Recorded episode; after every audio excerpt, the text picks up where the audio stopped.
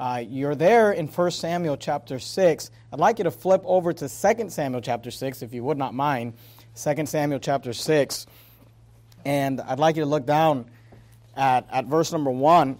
In 1 Samuel 6, you actually read the first part of this story that kind of continues here in 2 Samuel chapter 6. And I want to just, by way of introduction, just kind of give you a real quick Bible study regarding this specific story and then I'm going to give you uh, some, some practical applications from the story. But just to catch you up on the story here uh, of what's happening here in 2 Samuel chapter 6, if you look at verse 1, the Bible says again, David gathered together all the chosen men of Israel, 30,000.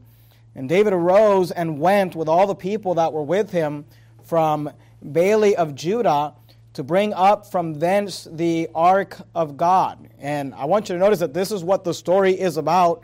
It is about uh, the transportation of the ark of God. And what David is doing here is a good thing. He wants to bring up the ark of God, uh, whose name is called by the name of the Lord of hosts that dwelleth between the cherubims. Notice there, verse 3 and they set the ark of God upon a new cart. Uh, and again, I just want you to notice that the main emphasis of the story has to do with the transportation of the ark. And if you're not familiar with the ark, uh, known in the Bible as the Ark of the Covenant, this was a piece of furniture, a very precious, holy piece of furniture that in the temple or in the tabernacle represented the presence of God.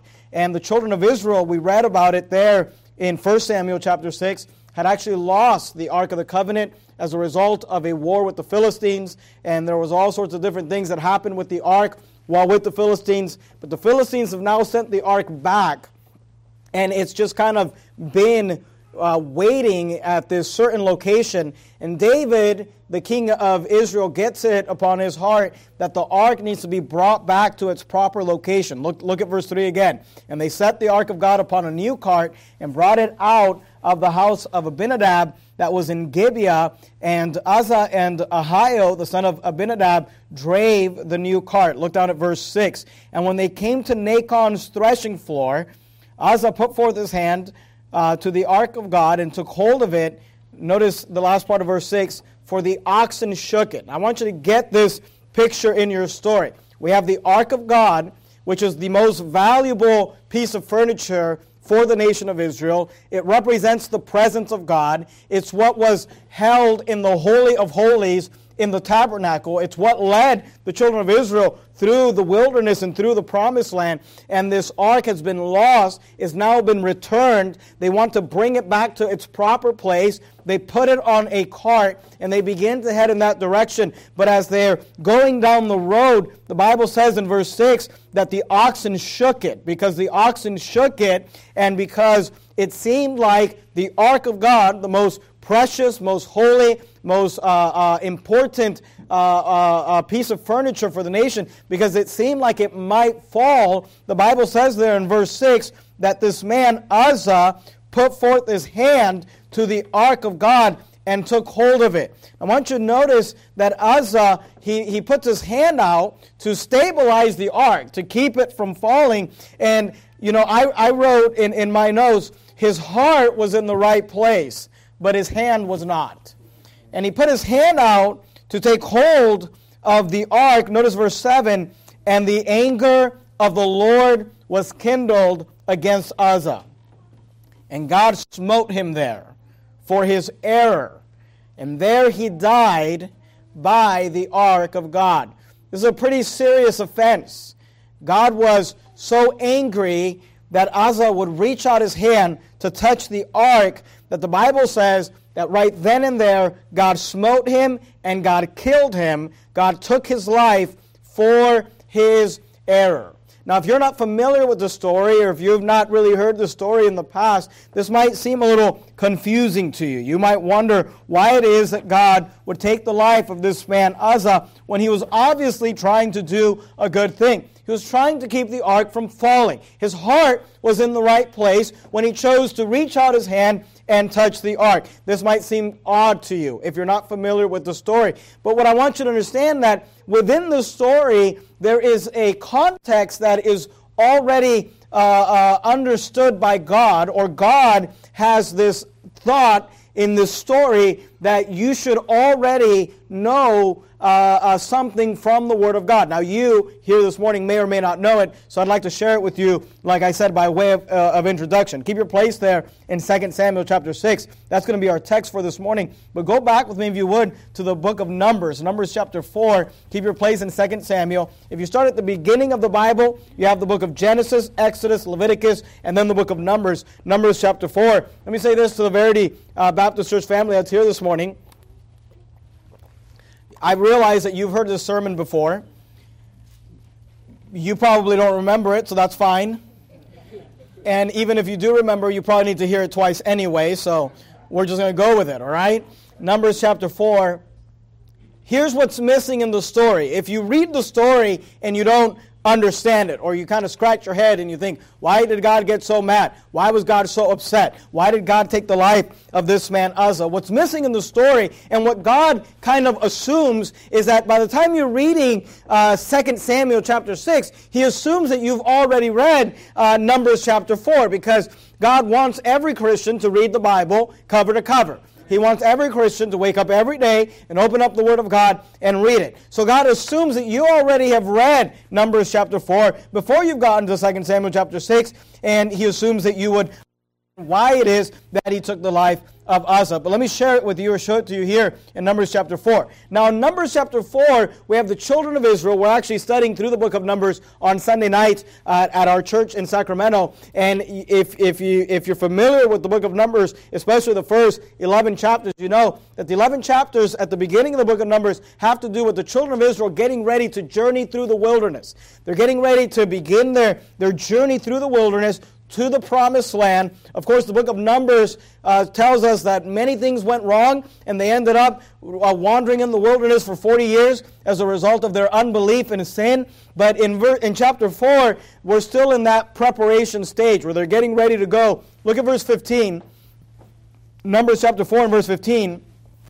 And when Aaron and his sons had made an end of covering the sanctuary, and all the vessels of the sanctuary, as the camp is to set forward. After that, the sons of Kohath, the sons of Kohath are one of the three families that makes up the tribe of Levi. And the Bible says here that the sons of Kohath shall come to bear it. It was the job of the sons of Kohath of the tribe of Levi, notice, to bear it. To bear what? To bear the ark. It was their job to physically carry the ark. They were to bear it. Notice what it says there, verse 15. But they shall not touch any holy thing.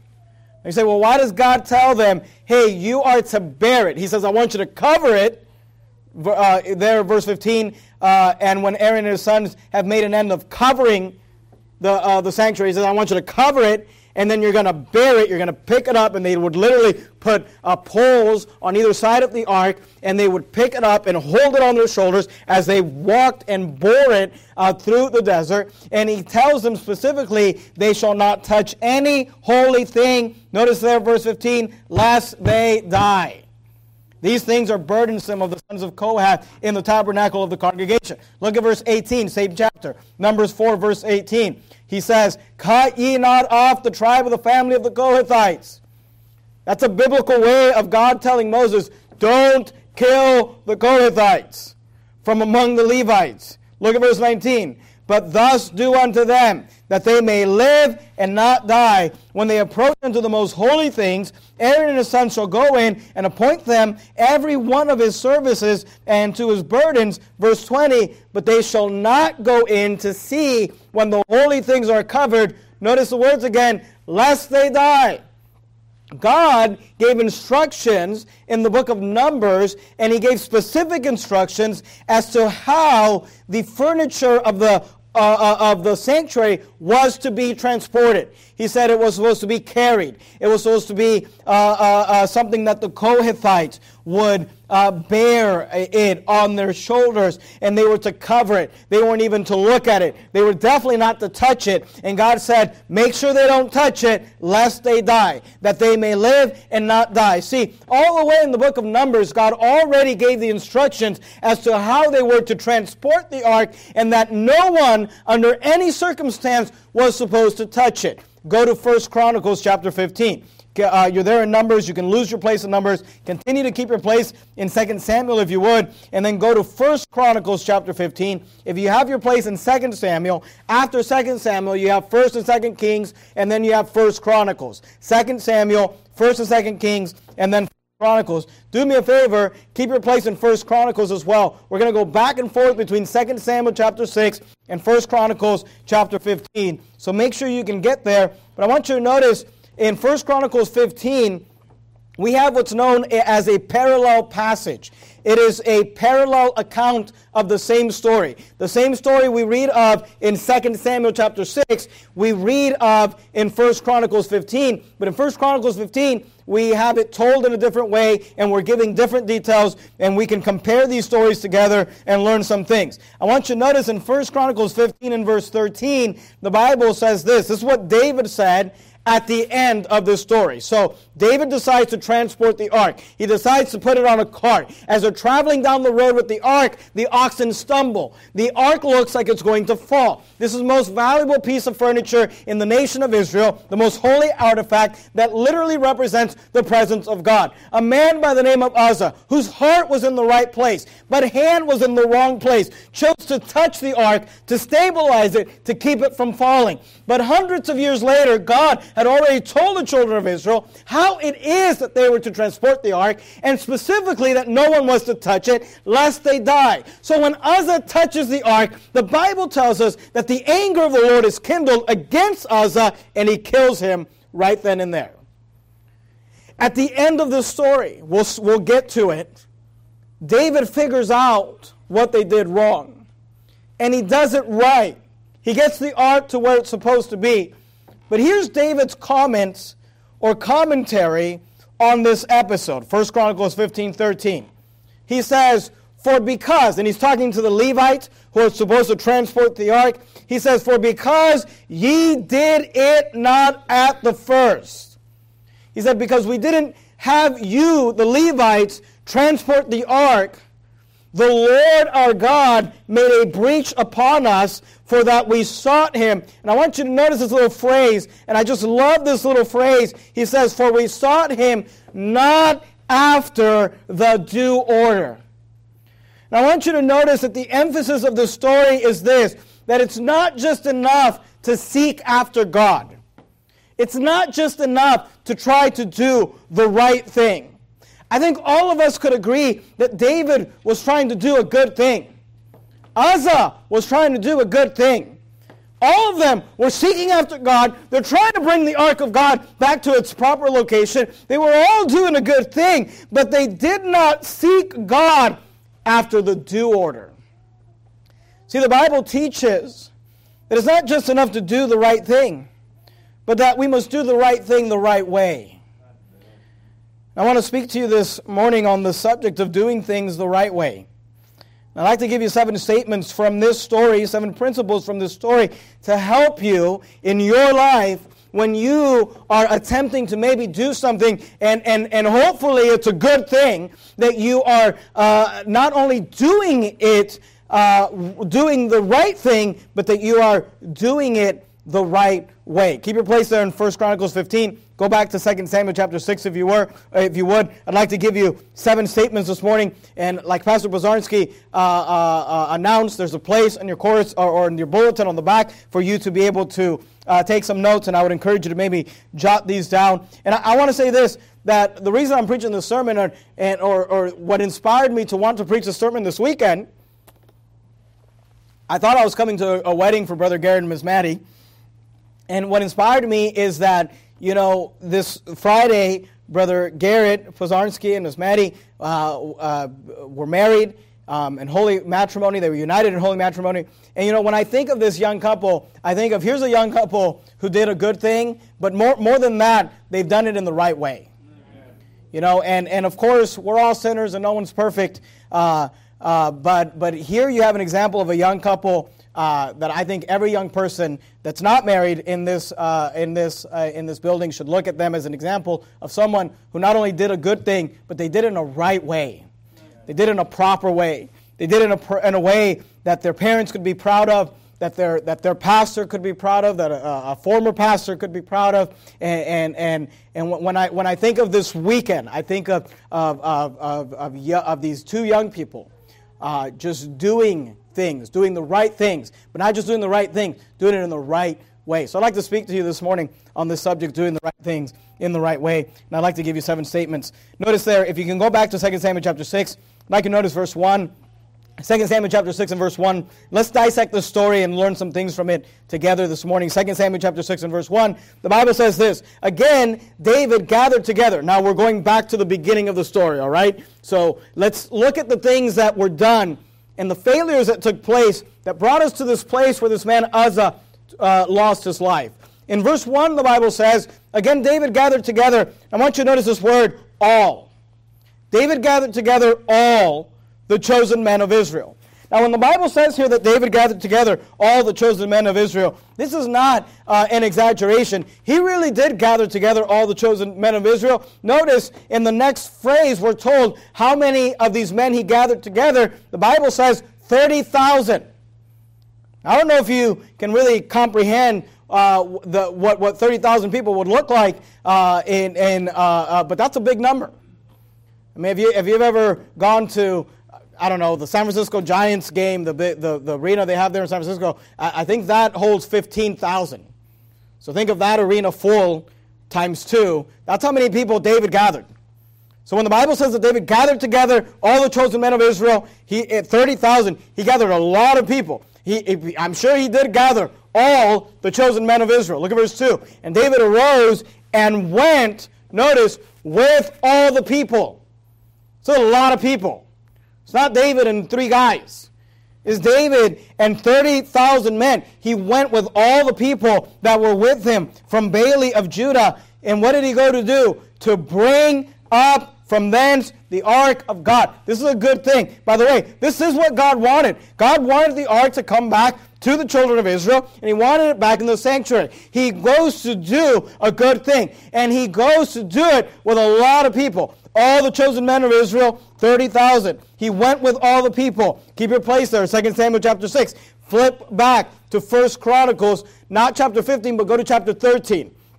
1 Chronicles chapter 13, and the story takes place over a period of chapters, uh, chapter 13 and 15 in 1 Chronicles. Notice 1 Chronicles chapter 13 and verse 1. Notice the emphasis here. 1 Chronicles 13 and verse 1. And David consulted with the captains of thousands and hundreds, and with every leader. I want you to notice David was not doing this on his own. He didn't just decide one day, hey, I'm going to do this. I'm not going to ask for counsel. I'm not going to ask anybody else. No, no, no. He consulted with captains of thousands and hundreds and with every leader. And by the way, let me say this the Bible says that in the multitude of counselors, there's wisdom. So it's a good thing to try to get advice from other people and counsel and, and, and, try to get a second opinion. All these things were a good thing. Look at verse 2. And David said unto all the congregation of Israel, If it seem good unto you. He gathered 30,000 men.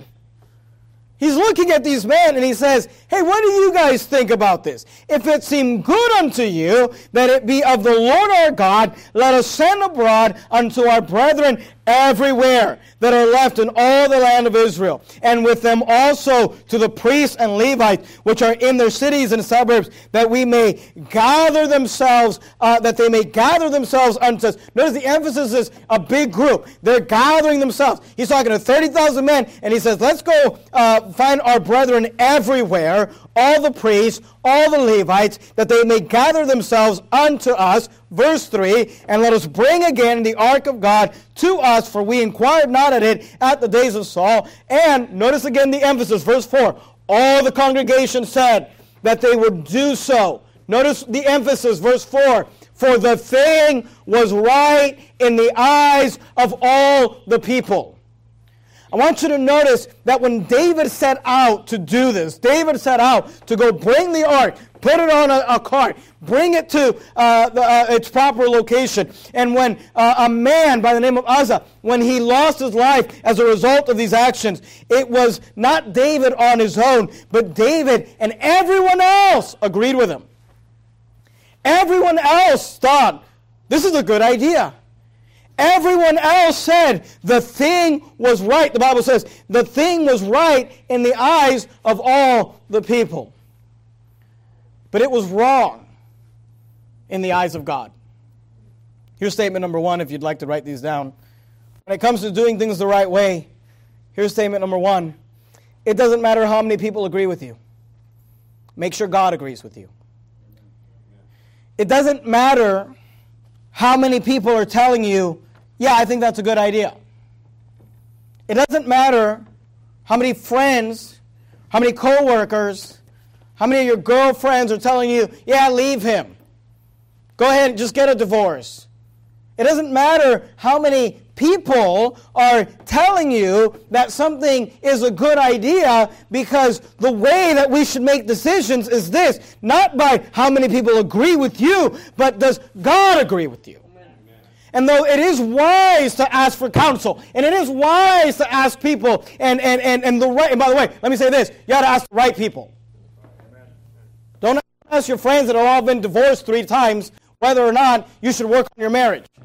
Okay? Why don't you ask somebody that's been married? Why don't you ask somebody like Pastor Brzarski and Miss Heidi, who've been married for a long time? They have a happy marriage. They've raised some godly children. Hey, ask him what you think. So eh, there's nothing wrong with asking for counsel, but make sure you're asking the right people. And at the end of the day, even if everyone else tells you it's right, it doesn't matter how many people agree with you. Make sure that God agrees with you. Here's what the Bible says. You don't have to turn to these passages. In fact, you go back to 2 Samuel if you would. Let me just read these verses for you. Exodus 23 2 says this Thou shalt not follow a multitude to do evil. Judges 17 6 says, In those days there was no king in Israel. That is a reference to leadership. There was no leadership. You, here at, at, at, Hold Fast Baptist Church, you have a pastor, you have a leader.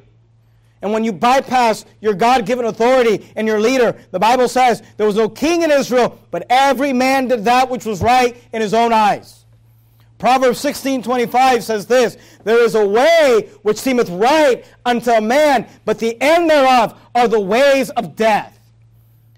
And we need to get it down. Look, I don't know what you are doing in life or where you are in life. I know this that if you're not making a decision right now, you will come to a point in your life where you have to make a decision and you may even be trying to do the right thing, but you've got to decide in your mind and your heart that it does not matter how many people agree with you. It doesn't matter how many of your Facebook friends are telling you, yeah, do that. Yeah, go there. Yeah, take that job that's going to pull you away from church. Or marry that person that's not saved and not living for God or go ahead and get a divorce. You deserve better, or whatever advice it is. It doesn't matter how many people are agreeing with what you want to do. You've got to decide, and you've got to make sure, and you've got to seek whether God agrees with you.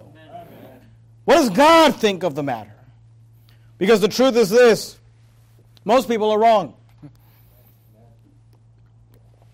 Most people are incorrect.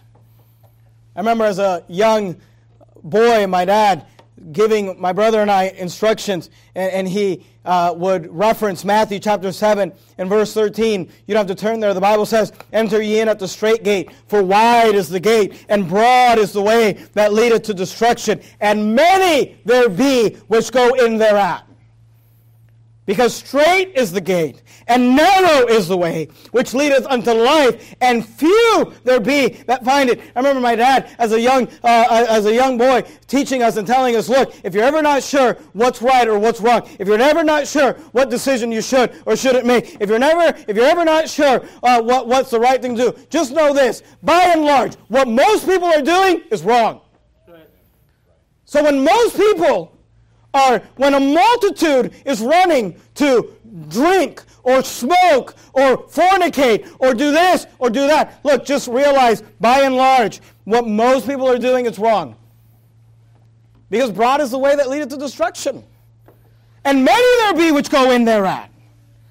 So here's statement number one for you. It doesn't matter how many people agree with you. Make sure God agrees with you. Now, it's wise to get counsel. It's wise to get advice. It's wise to try to ask godly people and serious people and, and, and, people that are succeeding in life for some advice. But before you even go there, before you go and try to get, because look, here's the truth. You can find someone to agree with you, no matter what decision you're trying to make. You can find, that's why uh, I'm against the Bible of the Month Club, where people want to, well, I'll read the King James, and I'll read the ESV, and I'll read the NIV. And a lot of times, what people are doing is they're just trying to find a Bible version that agrees with them. Or skipping around from this church to that church. And, oh, let me ask this pastor and that pastor why. Because they're just trying to find the pastor that's going to agree with them. Look, the truth is this whatever decision you want to make, whatever choice you want to make, you can find enough people to agree with you. But you need to realize that it does not matter how many people agree with you. It, you must make sure, and we must always make sure, that God agrees with you. Amen. And by the way, let me say this if God agrees with you, it doesn't matter how many people disagree with you.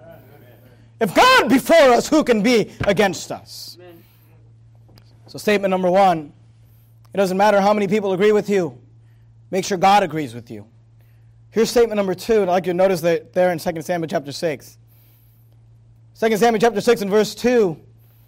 The Bible says this And David arose and went with all the people that were with him from Baale of Judah to bring up from thence the ark of God, whose name is called by the name of the Lord of hosts, that dwelleth between the cherubims. And they set the ark of God upon a new cart. They set the ark of God upon a new cart. And when I read that, I, I, I have to ask this question. And you need to ask this question Where did they get this idea from?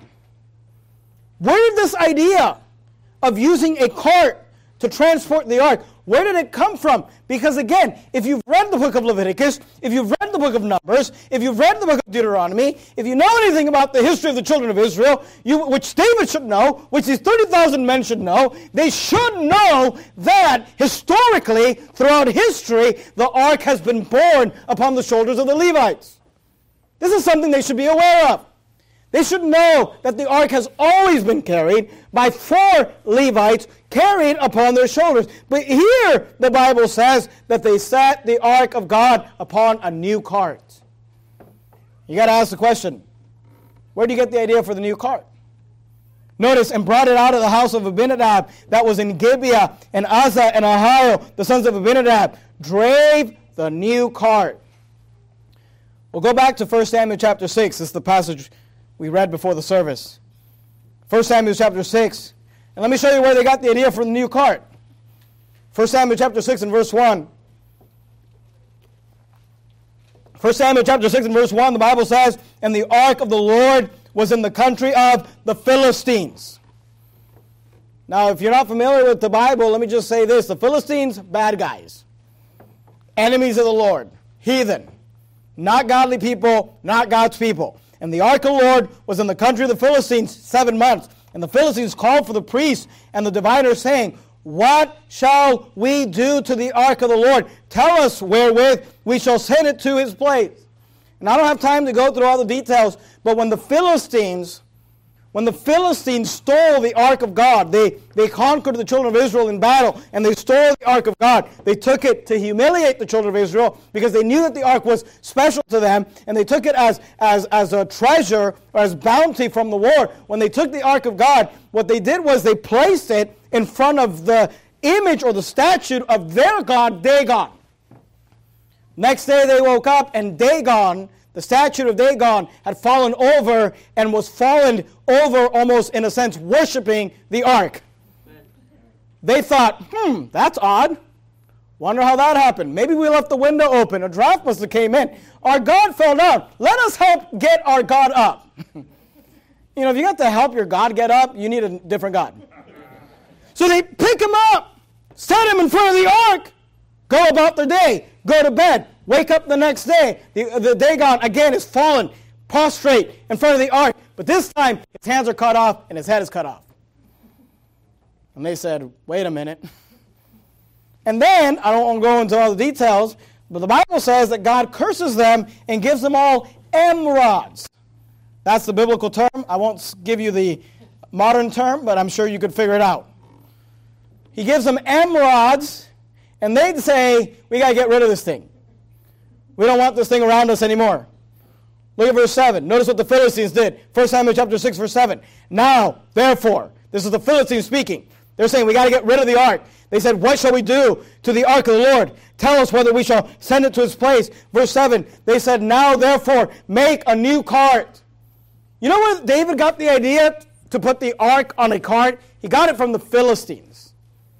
The Philistines said, Let us therefore make a new cart and take two milch kine on which there hath come no yoke, and tie the kine to the cart, and bring their calves home from them. They got, God, please understand this. God's people, the children of Israel, the Old Testament uh, saints, David and the Levites and the priests, they decided they were going to do a good thing. They decided they were going to bring the ark of God back to the promised land and back to its proper place and back to its proper location. But they got an idea from the Philistines, they got an idea from the world as to how to do it. They said the Philistines transported it on an ark. So how about we make an ark? Here's statement number two for you. You're taking notes this morning, statement number two. I said number one, it doesn't matter how many people agree with you, make sure that God agrees with you. Here's statement number two. We shouldn't be looking for new methods from the world. We should stick to the old methods from God. We shouldn't be looking for new ideas from the world. Today, we are here celebrating the two year anniversary of this church, Hold Fast Baptist Church. And let me tell you why it is that a church like this is so unique and a church like this is so important and a church like this is so needed. And let me tell you something. If I lived in Fresno or if I lived within driving distance of this church, this is the church that I would go to. You say, why? Just because you're friends with Pastor Bazarski or just because you guys started this church? Well, no, I would say this. The reason that we even started this church is because today most churches are trying to do what anyone would consider is a good thing, but they're doing it in a very wrong way. They're doing it in a very worldly way. Today, the average liberal fun center uh, uh, a type of church where you walk in and it feels like a casino and the service starts and it feels like a rock concert and the preaching starts and it's one verse and three stories and it's five minutes when you got an hour and a half rock concert. You know what they're doing? They're trying to do a quote unquote good thing, but they're using the new cart of the world. They're trying to be as worldly as possible. They're trying to look like the world, feel like the world. They're trying to transport the Word of God upon the Philistines' new ark.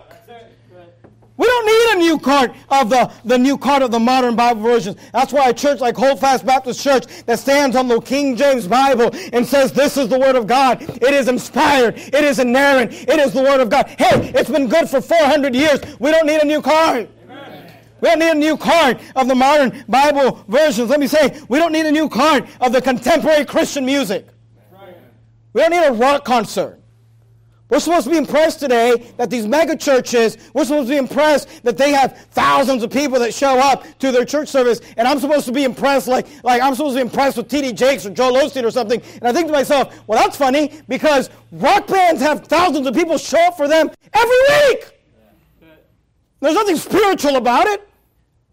There's nothing impressive about the fact that you get a rock band to play music and people show up. You know what's impressive? When you stand up and you preach the Word of God and you sing the old hymns and you keep the lights on and you have a man of God behind the pulpit preaching the Word of God and anyone shows up and says, that's, hey, that's impressive.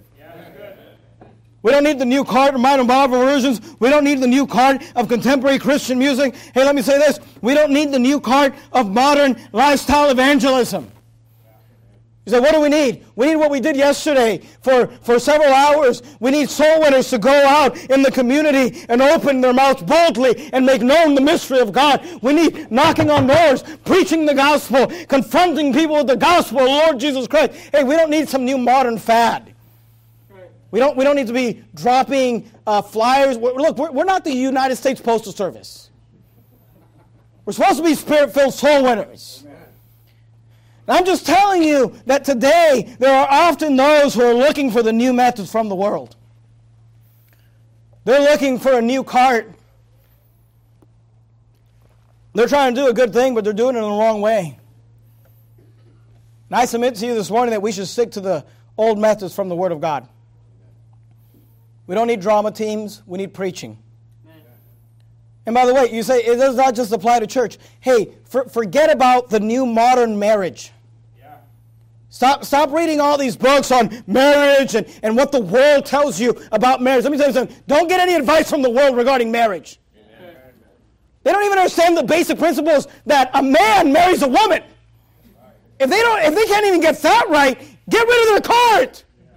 Stop taking their advice. You know what the Bible says? The Bible says that the husband should be the head of the home and he should be spiritual, and he should love his wife. And, and, the Bible says that husbands love your wives, even as Christ also loved the church and gave himself for it. And the Bible doesn't teach that men should be abusive or abusing uh, their, their role as, as, as leader because they should love their wife like Christ loved the church. That's a sacrificial love.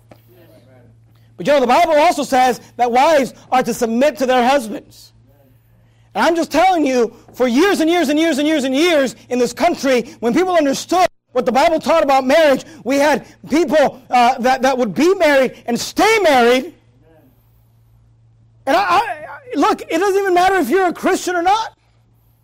My, my wife, her, her grandparents were, were Catholics, and uh, she tried to get them saved, and, and, and we tried to get them saved. They, they never uh, got saved, as far as we, we know, but they, they, but they were good people.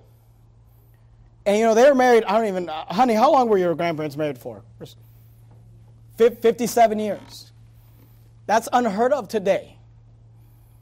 Today, people are just, you know, they, they, they, they come in and out of marriages like they come in and out of Ubers. I mean, it's, it's, look, forget about the new card of marriage, forget about the new card of child rearing. This whole, well, the psychology and you got to put him on time. Just do what the Bible says. And let me tell you something. You do what the Bible says. You discipline your children like the Bible says. You invest in your children like the Bible says. You bring them up in the nurture and admonition of the Lord like the Bible says. And you can have a weekend like two godly families had uh, this uh, last Friday where you can see a young man and a young lady walk down the aisle and do it right. Forget about the new cart of the world. We don't need the new cart. We should be looking for a, we should not be looking for new methods from the world. We should just stick to what the Bible says in the old paths of the Bible. Amen. Go back to 2 Samuel chapter 6. 2 Samuel chapter 6. Look at verse 4. Let me give you the third statement. 1 Samuel chapter 6 and verse 4. And they brought it out of the house of Abinadab which was at Gibeah. This is where the ark landed when the Philistines brought it. Accompanying the ark of God and Ahio went before the ark.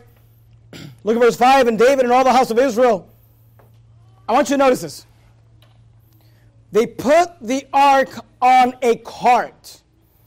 They're doing a good thing, but they're doing it in the wrong way. They start to go down the road with the ark of God in the cart of the Philistines, doing exactly what God told them not to do.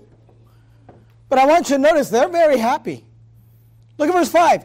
And David and all the house of Israel played before the Lord on all manner of instruments, made of fir wood, even on harps, and on psalteries, and on timbrels, and on cornets, and on cymbals. I want you to notice, and by the way, let me just say this. Sometimes you, people will get a little upset and they're like, well, should you be preaching against these megachurch? I mean, they're worshiping God. They've got their music and they're just they're just worshiping the Lord. Worshiping the Lord on Sunday morning when they were getting drunk on Saturday night. Worshiping the Lord on Sunday morning when they were fornicating on Saturday night. Let me tell you something. The Bible says that we should raise up hands unto the Lord, holy hands. Not hands that were just holding on to drugs the night before. And here these people are worshiping. I mean, they're happy. They're playing before the Lord on all manner of instruments made of fir wood and even on harps and on psalteries and on timbrels and on cornets and cymbals. They are happy. Here's statement number three for you. I said number one, it doesn't matter how many people agree with you, make sure God agrees with you. I said number two, we should be looking for new methods from the world, we should stick to the old methods from God. Here's statement number three. Don't assume that God is pleased simply because you are. Don't assume that God is happy. That God is happy with you and happy with what you are doing simply because of whatever you happen to be doing is making you happy. Don't assume that God is pleased simply because you are. Because you know, sin can make you happy. I mean, Hebrews 11, you have to turn there. Verse 25 says about Moses choosing rather to suffer affliction with the people of God than to enjoy the pleasures of sin for a season. You know that sin can make you happy. And living in sin can make you very pleased. And here's what people often say. They say, well, God, well, doesn't God want me to be happy? Doesn't God want me to be happy? And, and, and when someone says that to me, I ask the question, I want to ask them the question, what God are you talking about? What Bible are you reading? What Bible are you reading where the Bible says God wants you to be happy no matter what you just do whatever, destroy your life, destroy your marriage, destroy your children, destroy your testimony, just be happy. Where's that verse in the Bible? Because my Bible says happy is the man that trusteth in the Lord. My Bible talks about the fact that you're happy and you're blessed when you're trusting God. But people say like, well this must be right. I'm so happy. I'm so pleased. Please understand something. Don't assume that God is pleased simply because you are. There is pleasure in sin for a season. Don't assume that just because whatever you're doing makes you happy and makes you pleased and you're playing before the Lord and worshiping before the Lord, that somehow that makes God happy. Because you could be doing the wrong thing, going down the wrong way, but very happy about it. Yeah, I'm going to leave my wife, but I'm just so happy with this secretary I met at work. Don't assume that, that God is pleased just because you are. Right. It, it, it feels so right. That doesn't matter. It feels so good. That doesn't matter. It's funny to me how people often want to spiritualize their bad decisions. In September, my wife and I will be celebrating 13 years uh, in ministry. We've been doing this for a long time. And it's always interesting to me how all sorts, it's always interesting to me how a young man will start dating a young lady and all of a sudden they get, they get super spiritual. It's like, the Lord is leading me in this direction. Some young lady starts dating some young guy, and it's like, the Lord is directing me. And I'm like, man, I, you know, I'm shocked how often God speaks through 20 something year old young girls. I mean, I'm, I'm shocked how often the will of God is revealed through some 20 something year old guy. You know, silly me, I thought the word of God was re- the, the will of God was revealed through the word of God. Silly me, I thought the will of God was revealed through the preaching of God's word. Through the counsel of the man of God, through the preaching of the word of God. Silly me, God actually just reveals his will through whoever you happen to be interested. People often think if it feels good, it must be right. No, there's pleasure in sin for a season. Don't assume that God is pleased simply because you are. Look, oftentimes, and this is why I'm so thankful for a couple like Brother Garrett and Miss Maddie to, to, to, to marry right and do it right. And, and, to, because so often, look, as a pastor, so many times, I'm the one saying, don't do it. Don't marry him. Don't marry her. This is a big mistake. No, no, we're in love. Like, you don't know, you're stupid. You don't know what love is. You're an idiot. I don't want to be single for the rest of my life. There's worse things than being single, like being married to him. I mean, usually I'm just like, don't do it. You don't want to do it. No, just wait. Give it a year.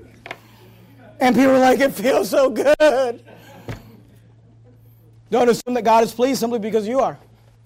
The funny thing is that three months later, I'm the one saying, Don't divorce them! Don't divorce them! You made your choice! We can work it out! No, you were right, Pastor. Yeah, I know, but you did it anyway!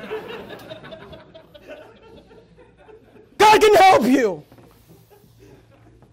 Don't assume that God is pleased simply because you are. David played before the Lord. They were happy. They were like, This is great. We're bringing the ark of God. We're worshiping God. And God's up in heaven like this. Don't assume that your, ha- that your happiness means God's happy. Don't assume that your pleasure means that God's pleased. The Bible says that we must worship God in spirit and in truth. Amen. Number four, go back to 2 Samuel chapter 6.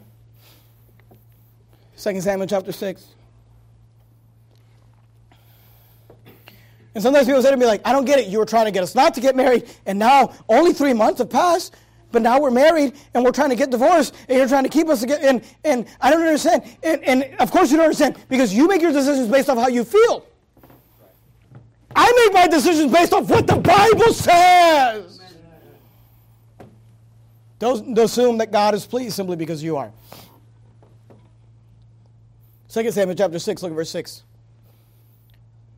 And when they came to Nachon's threshing floor, Uzzah put forth his hand Look, I believe his heart was in the right place, but his hand was in the wrong place.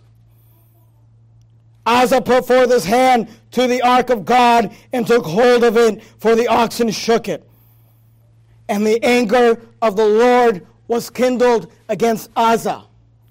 And God smote him there for his error. He was wrong. They were wrong. The whole thing was wrong. Uzzah should not put forth his hand to try to stabilize the ark. The ark should have not shaken because of the oxen. The ark should not have been on a cart.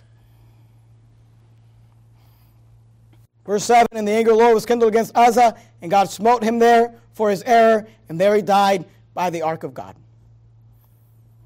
I said, number one, it doesn't, make, doesn't matter how many people agree with you, make sure God agrees with you. Number two, we shouldn't be looking for new methods from the world. We should be we should stick to the old methods from God. Number three, don't assume that God is pleased simply because you are. Here's statement number four. Make sure that you not only do the right things, but that you do them the right way. See, here's the truth. It's good. Thank you. Appreciate it. It's good Brother Trevor lost his voice yesterday, made me preach the gospel the entire day, so now I'm losing my voice. I'm joking, Brother Trevor. He brings me water out of guilt.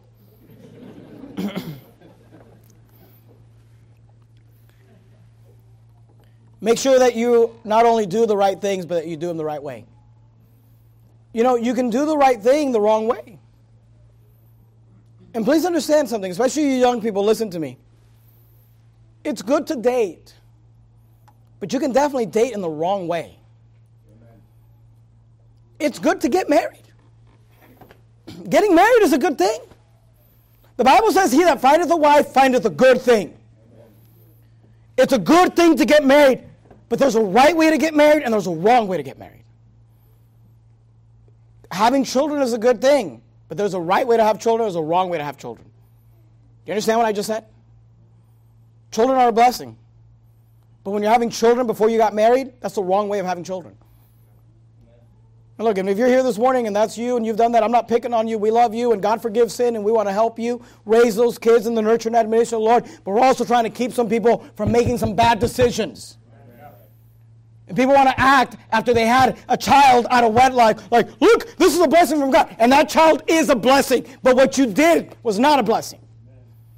It was not a blessing to that child. And you can and you be forgiven and God can forgive you. You can move on and, and, and, and you get around a good church like this church and get yourself around a man of God like this pastor and his wife and let them help you. But let me tell you something. You can do a good thing in a very wrong way. They were bringing the ark. That was good. How they were bringing the ark, very bad. Make sure that you not only do the right things, but that you do them the right way. Look at 2 Samuel chapter 6, look at verse 8. I want you to notice this verse. After God takes the life of Uzzah, you see there in verse 7 the anger of the Lord was kindled against Uzzah, and God smote him there for his error. And there he died before the ark of God. That's a, that's a way to stop a party. That's a way to be a party pooper. Verse 8 And David was displeased. I want you to notice the way that this is worded might be a little confusing to you. It might open it up for interpretation, but I want you to understand what I believe the heart of David was.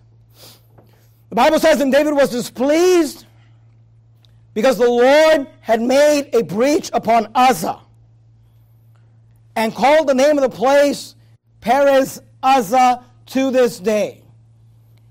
And David was afraid of the Lord that day and said, How shall the ark of the Lord come to me? I want you to notice that David was displeased because the Lord had made a breach upon Uzzah. But I do not believe, based off the rest of the story, that when the Bible says that David was displeased, that, that he was like mad at God or upset with God. He was displeased that they did not do it the way that God wanted. He was displeased because the Lord had to make a breach upon Uzzah. And the Bible says, and here's the key, verse 9, and David, I want you to notice, from verse from the beginning of this chapter, all the way up until verse 6, because Uzzah dies in verse 7. In verse 1 through 6, David is gathering his friends, asking them what they think. They're saying this is a great idea. They're bringing an ark. Hey, I saw the Philistines. They had this nice ark. Maybe we should use that. They put an ark together. They put the uh, a cart together. They put the ark on the cart. They start going down the road. They start their worship service. They're praising the Lord. They're really pleased with themselves. And then God kills Uzzah. In verse 7, God kills Uzzah. In verse 8, David is displeased. And in verse 9, there's a major shift in the heart of David. There's a shift between verses 6 and verse 9 in the heart of David. I want you to notice it. Verse 9. And David was afraid of the Lord that day. David was afraid of the Lord that day and said, How shall the ark of the Lord come to me? You say, Well, I understand why David was afraid of the Lord. Yeah, I, I get that too. I understand why David was afraid of the Lord that day. But you know what would have been better? Better than David being afraid of the Lord that day, you know what would have been better? For David to have been afraid of the Lord the day before. Amen. You understand what I just said? See, David, once Uzzah dies, once they have this corpse lying by the side of the road, once they understood, wait a minute, we're pleased, but God's not pleased. We're happy, but God's not happy. We're celebrating, but God's not celebrating. Now we have this dead body. Now we have this dead man. Someone's going to have to go to his wife and tell him that he's dead. Somebody's going to have to go to his mother and tell him that he's dead. Somebody's going to have to go to his father and tell him that he's dead. Somebody's going to have to sit down his children and tell them daddy's not coming home. We're going to have to stop this thing and, and pick this body up and, and bury and, and, and, and, and bury a hole and put the body there. Someone's going to to say some words. Now, God really kind of messed up our party here. And now David was afraid of the Lord. But he could have avoided all that if he would have just feared the Lord the day before. You say, what do you mean? Here's statement number five for you. It would be better it's a little wordy, but I want you to listen to what I'm going to say to you. It would be better to make decisions based off fearing the Lord than to suffer the consequences that cause you to fear the Lord. Do you understand what I just said? It would be better.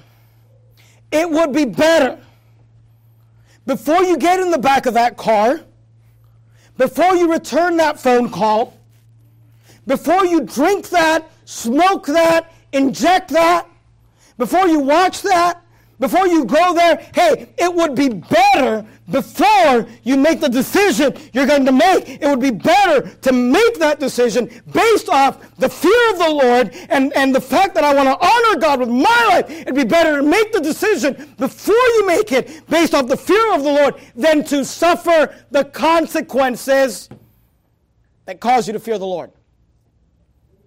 Because once you've had the accident with the DUI, once you're in the hospital paralyzed or your buddy's dead, once your marriage is destroyed, once your children hate you, once you've wasted years and decades of your life, once you've reaped the consequences of the decisions you made, I promise you, you're going to fear the Lord then. And you know what? If that's what God has to do, if He has to deliver you unto Satan, that the flesh might be destroyed, but the spirit might be saved, then so be it. If God has to uh, humble you and God has to bring you down to bring you to the place where you fear God and you fear the Lord, then so be it. But you know, better than that would be to make the decisions before you make the decision based off fearing the Lord than to suffer the consequences that will cause you to fear the Lord. Because once Uzzah's dead, David feared the Lord. But if David would have feared the Lord before, Uzzah would still be alive. Uzzah would have gone home to his wife, to his children, to his mother, to his father. Uzzah was an unintended consequence of the decisions that David made. Please understand this you do not live on an island, your decisions affect other people.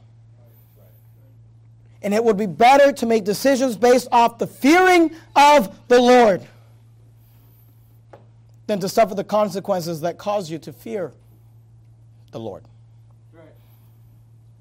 Let me give you the sixth statement. 2 Samuel chapter 6, look, look at verse 10. So David would not remove the ark of the Lord unto him into the city of David. Yeah, I'm sure but carried it aside into the house of Obed Edom the Gittite. And the ark of the Lord continued in the house of Obed Edom the Gittite three months, and the Lord blessed Obed Edom and all his household. By the way, let me say this I'm not preaching on this, but let me just say it. The blessings of God are connected to the presence of God. You want to experience the blessings of God? Get close to God. You to experience the blessings of God? Get close to God. Get as close to God as possible. Make God the priority. Look at verse 12. And it was told King David, saying, The Lord hath blessed the house of Obed Edom and all that pertain unto him, because the ark of God. So David went and brought up the ark of God from the house of Obed Edom into the house of David with gladness. David, get the story. Uzzah dies. David said, We need to stop. Let's take the ark and put it over here for now. But then David hears that that house is being blessed because the ark of God is there. He says, Okay, look, we got to bring the ark back. We want the blessing of God. The ark of God needs to be brought to its proper place. In verse 13, we have attempt number two. We have round two. David's going to try it again. Notice what happens in verse 13.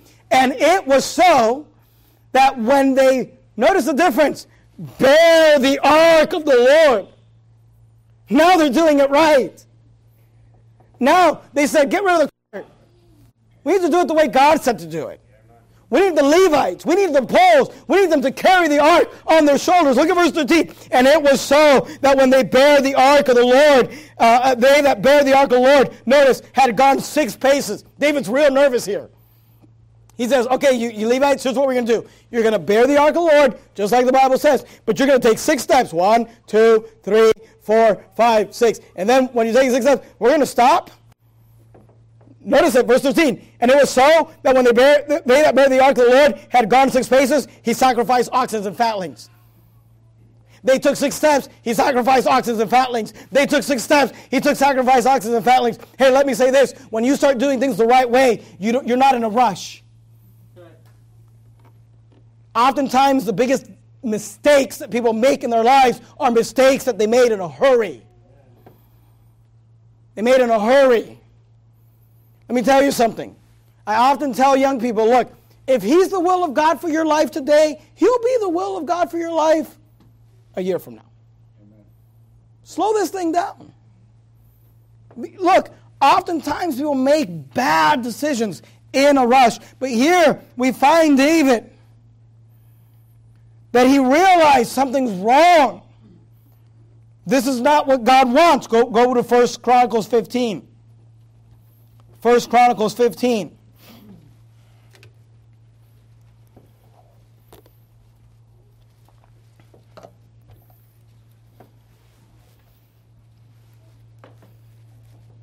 And, and especially young people, because you, you young people are the ones that have not made mistakes or that have your life in front of you. You can go ahead and rush. I want to marry her.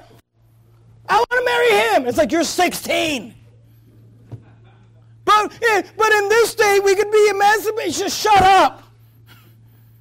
Why don't you wait? Why don't you wait till your mom and dad say, yeah, her?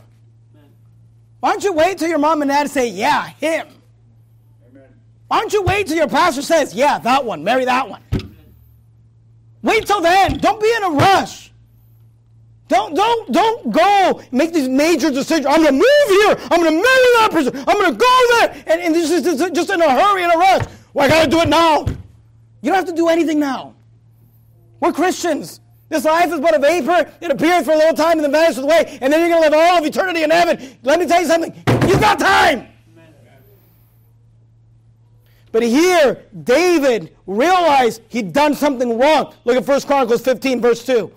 1 Chronicles 15, verse 2. Then David said, and by the way, let me just say this. This is why that the marriage on Friday night was so beautiful because you not just because you have two beautiful young people walking down the aisle getting married, but you had two sets of parents on the other side saying, "Yes, we approve." Yes, Thank the Lord. Answered to prayer. This is the right one.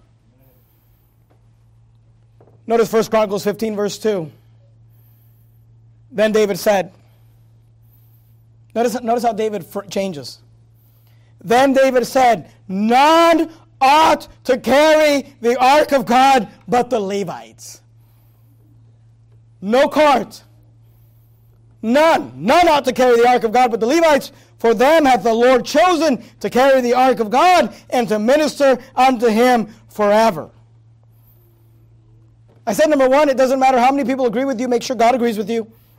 I said number two, we shouldn't be looking for new methods from the world. We should stick to the old methods from God. I said number three, don't assume that God is pleased simply because you are. Number four, make sure that you're not only doing the right things, but that you're doing them the right way. Number five, it would be better to make decisions based on fearing the Lord than to suffer the consequences that cause you to fear the Lord. Here's number six. When we find out that we are wrong, we should change. When you start going down the road of life and you realize, wait a minute, I was wrong. Don't double down. Don't say, well, this is how I did it, so I just got to stick. No, no, no. When David found out, whoa, we're doing something wrong here, he said, let's pause this thing. Let's figure out what we did wrong. Then he comes back and he says, get rid of that cart. None not to carry the ark of God but the Levites. For them hath the Lord chosen to carry the ark of God. The Levites begin to bear the ark on their shoulder. And you know what David did? David found out that he was wrong. And what did he do? He changed. And in your life and in my life, when you find out, you say, I don't, I, I don't know why you guys make a big deal about the King James Bible. Okay, maybe you don't know about it, but as soon as somebody in this building opens it up to you, opens up the NIV and shows you the verses that are missing, shows you the verses that are corrupted, shows you that the Bible you have was a wrong Bible, you know what you should do? Instead of saying, well, this is the Bible my grandma gave me. When you find out that you're wrong, you should change.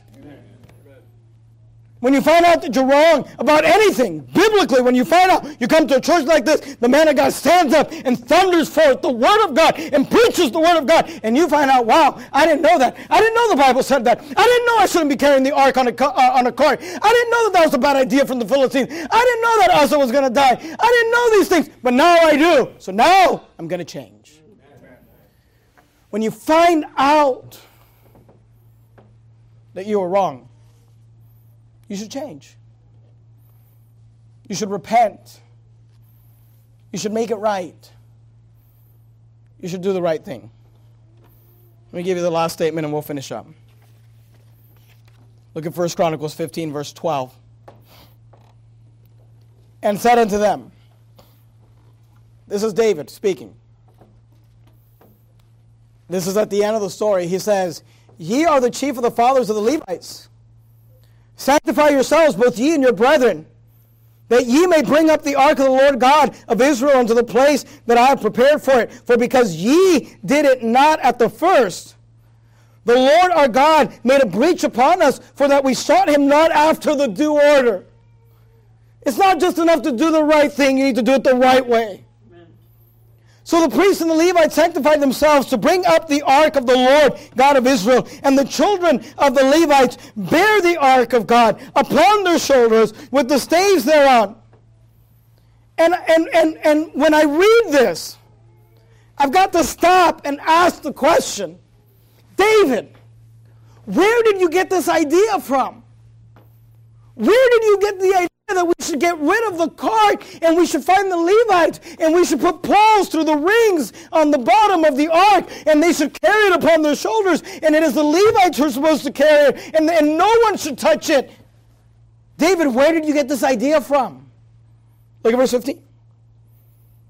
And the children of Israel, the children of the Levites, excuse me, bear the ark of God upon their shoulders with the staves thereon. You got to ask the question David, where did you get this idea from? And the Bible says, as Moses commanded, don't miss it, according to the word of the Lord. When Uzzah died, David said, We're doing something wrong here. Let's put this thing on pause. And I don't know how it happened, but at some point, somebody walked up to David and said, Let me show you something out of Numbers chapter 4. Let me show you what the Bible says here. Moses actually commanded. And they said, well, we've got to do it according to the word of the Lord. I said, number one, it doesn't matter how many people agree with you, make sure God agrees with you. Number two, we shouldn't be looking for new methods from the world. We should stick to the old methods from God. Number three, don't assume that God is pleased simply because you are. Number four, make sure that you not only do the right things, but that you do them the right way. Number five, it, should, it would be better to make decisions based off the fearing of the Lord than to suffer the consequences that cause you to fear the Lord. Number six, when we find out that we are wrong, we should change. And here's point number seven. We're done. Here's statement number seven You will always be right when you can answer the question What does the Bible say? If you're ever not sure, should I marry him? Should I not? Should I divorce him? Should I not? Should I move here? Should I not? Should I go there? Should I not? You know, you should always be asking yourself this question well, what does the Bible say? Does the Bible speak to this issue? Are there principles in the Bible that I could follow? Because please understand something. If the story of Isaac teaches us anything, it teaches us this that just because you are ignorant to what the Bible says does not mean that God will not hold you accountable for what the Bible says. So that's not fair. Really? That's not fair? It's not fair that God took 1,500 years, 40 different writers uh, to inspire His Word, to give His Word on three different continents. Over 1,500 years, He gave us the Word of God, and He allowed you to be born in a country where you can literally find a Bible anywhere. You can go to a Dollar Tree and pay a dollar for the King James Bible, and you have a Bible sitting in your house, probably multiple Bibles sitting in your house, and it's God's fault that you don't read it? When he already told you how to have a good marriage. He already told you the way of salvation. He already told you how to raise your children. He already told you how to deal with your finances. This book tells you everything about life. Everything you need to know. It's there. It's not God's fault you didn't read it, David. It's not God's fault you didn't ask for the advice of the preacher, David. It's not God's fault. It's your fault. But let me tell you something. You will always be right when you can answer this question. What does the Bible say? What does the Bible say? Go back to 2 Samuel chapter 6. Look at verse 14. We'll look at two verses. I want you to notice how the story ends. 2 Samuel chapter 6 and verse 14, the Bible says, And David danced before the Lord. Now they're doing it right. And I wanted to show this to you because I wanted you to see there's nothing wrong with rejoicing. Nothing wrong with rejoicing. He danced before the Lord. By the way, this isn't what you do at the nightclub, okay? So somebody's going to ask the question. Right, this was a righteous dance. Honestly, to be very honest with you, I believe that this dancing of David before the Lord was very much like when you see children dancing before the Lord.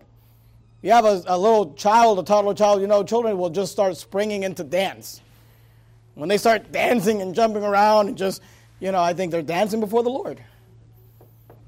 David danced before the Lord with all his might, and David was girded with a linen ephod. So David and all the house of Israel brought up the ark of God with shouting and with the sound of a trumpet. Let me say this there's nothing wrong with rejoicing, but you can only truly rejoice before the Lord. Are you listening to me?